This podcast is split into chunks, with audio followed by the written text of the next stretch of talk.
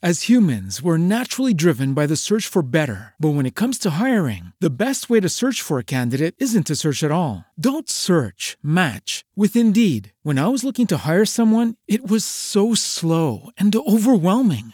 I wish I had used Indeed. If you need to hire, you need Indeed. Indeed is your matching and hiring platform with over 350 million global monthly visitors, according to Indeed data, and a matching engine that helps you find quality candidates fast. Ditch the busy work. Use Indeed for scheduling, screening, and messaging so you can connect with candidates faster. And Indeed doesn't just help you hire faster. 93% of employers agree Indeed delivers the highest quality matches compared to other job sites, according to a recent Indeed survey. And listeners of this show will get a $75 sponsored job credit to get your jobs more visibility at Indeed.com slash podcast. That's Indeed.com slash podcast. Terms and conditions apply. 19. La stella verde. Il mondo era prigioniero del gelo. Tutto era immobile. Dalla stanza buia dietro di me giungeva occasionalmente il suono attutito di qualcosa che cadeva. Pezzi di pietra. Il tempo passava e la notte continuava ad avvolgere il mondo di un'oscurità impenetrabile. Non esisteva più il cielo notturno come lo conosciamo noi le ultime stelle erano scomparse senza più riapparire. Mi pareva di essere in una cripta, senza alcuna luce a mia disposizione. Soltanto a nord, in lontananza, pareva ancora irradiarsi una pallida, nebbiosa luminosità.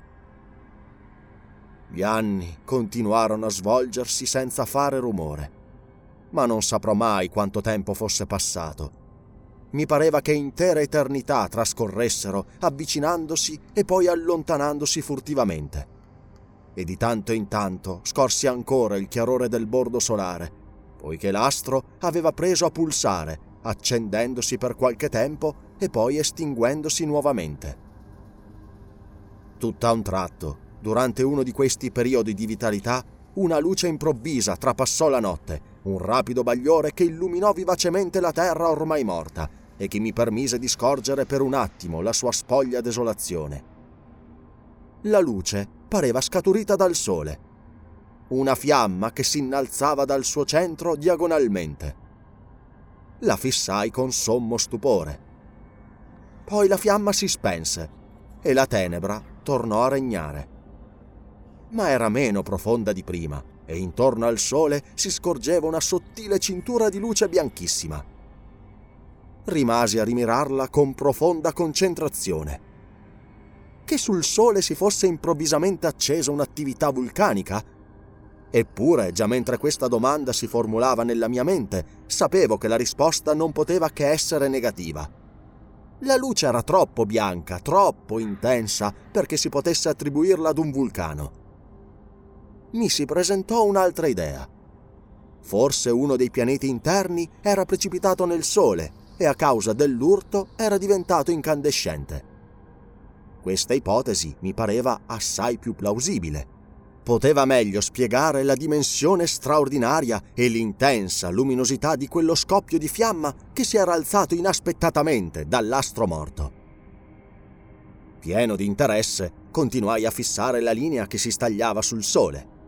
Essa mi rivelava inequivocabilmente che il Sole ruotava a una velocità enorme Dunque gli anni continuavano a scorrere a una rapidità incalcolabile, anche se per la Terra anche il tempo, come già la vita e la luce, erano ormai una cosa che apparteneva soltanto al passato.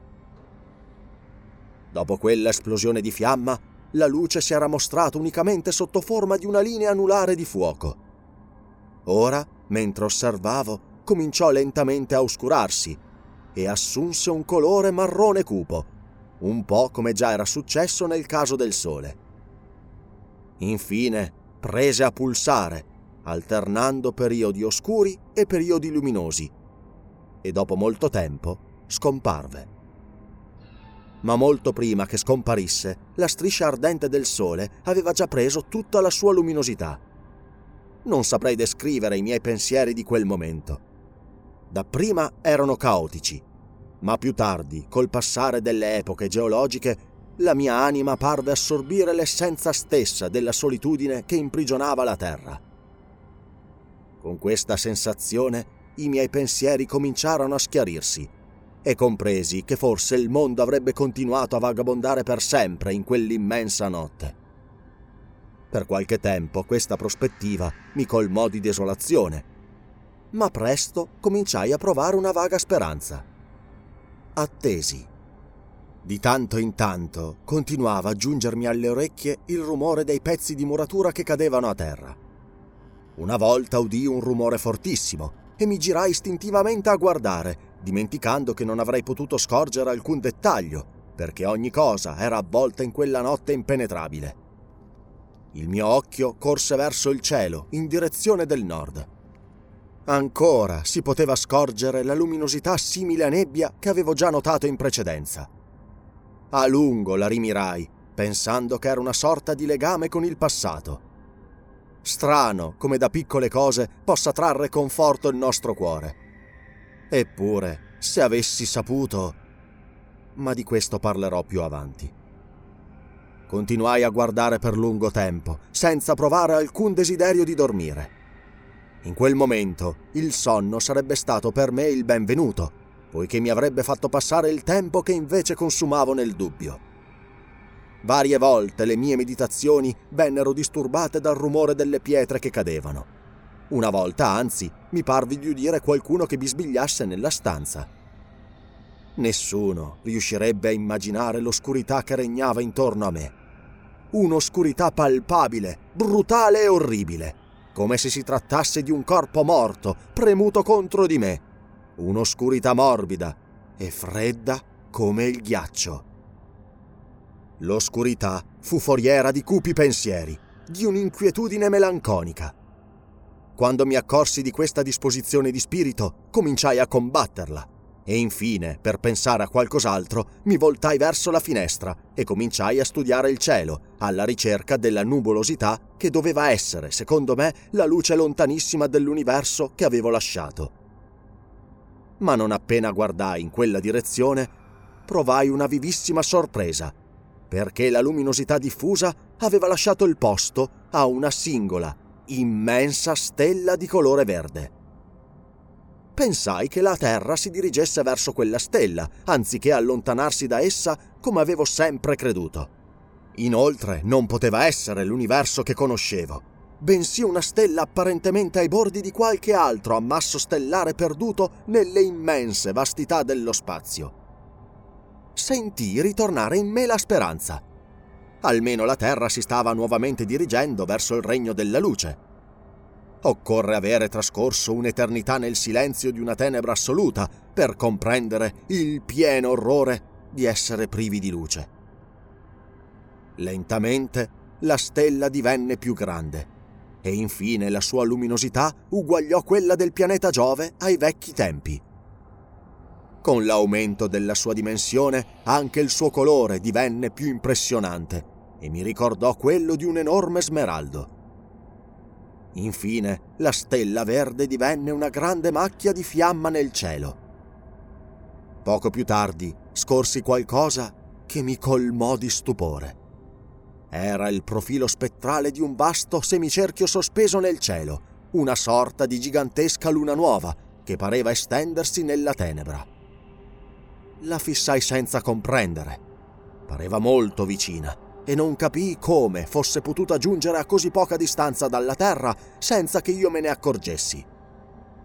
La luce della stella si fece più intensa e di nuovo riuscì vagamente a distinguere la sagoma dell'orizzonte. Cercai di osservare qualche particolare, ma la luce non era ancora sufficiente e dovetti rinunciare al mio tentativo.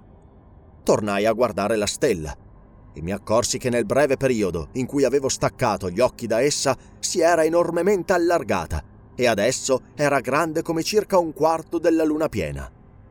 Irradiava una luce straordinariamente forte, ma il colore della sua luce era così diverso da quello del sole a cui io ero abituato che lo stesso paesaggio diveniva irreale ai miei occhi e mi pareva di fissare una distesa di ombre anziché di oggetti materiali. Anche la grande forma sferica che aveva destato le mie perplessità cominciò gradualmente a illuminarsi e a riflettere la luce della stella sul paesaggio. Sotto l'effetto combinato dei due oggetti luminosi, anche i particolari del paesaggio circostante cominciarono a riprendere il loro aspetto abituale. Poco più tardi notai che la grande stella verde si stava gradualmente allontanando da nord e si dirigeva verso l'est. Gradualmente scivolò verso l'orizzonte e infine potei scorgere soltanto la sua luminosità diffusa. Tuttavia, anche nel momento in cui era giunta al massimo della sua dimensione, non riuscii a scorgere i suoi bordi. E questo mi fece pensare che fosse a una distanza estremamente grande da me e che quindi la sua dimensione fosse vastissima, al di là di ogni concezione umana. All'improvviso la luminosità scomparve da un'intera fetta del cielo, come se fosse stata tagliata da una lama scura. Trascorse un minuto o un millennio, e l'ombra nera si sollevò ancora di più sull'orizzonte. Compresi che la luce della stella era scomparsa dietro l'enorme massa del sole morto. O meglio, il sole, trascinato dalla sua immensa attrazione, si muoveva verso la stella e la Terra seguiva il sole. E mentre così pensavo, la stella svanì, totalmente nascosta dietro l'immensa massa del sole sulla terra ricadde ancora una volta la notte. Un'attenta lettura del manoscritto sembra indicare che o il Sole viaggiasse lungo un'orbita molto eccentrica o che si stesse avvicinando alla stella verde su un'orbita molto stretta.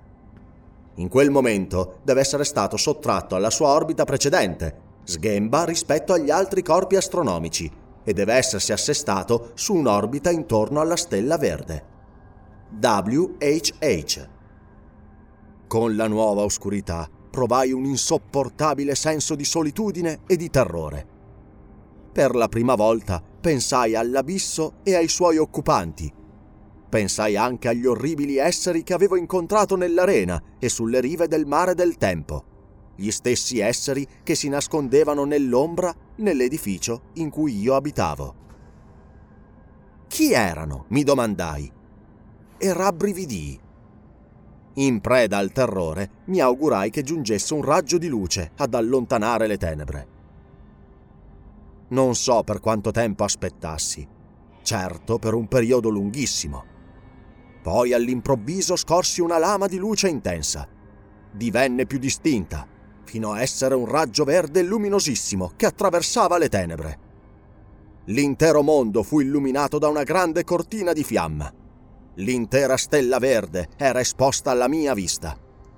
Ma non potevo più definirla una stella, poiché aveva proporzioni colossali, assai superiori a quelle del nostro Sole dei tempi antichi. Poi scorsi nuovamente il disco del Sole spento.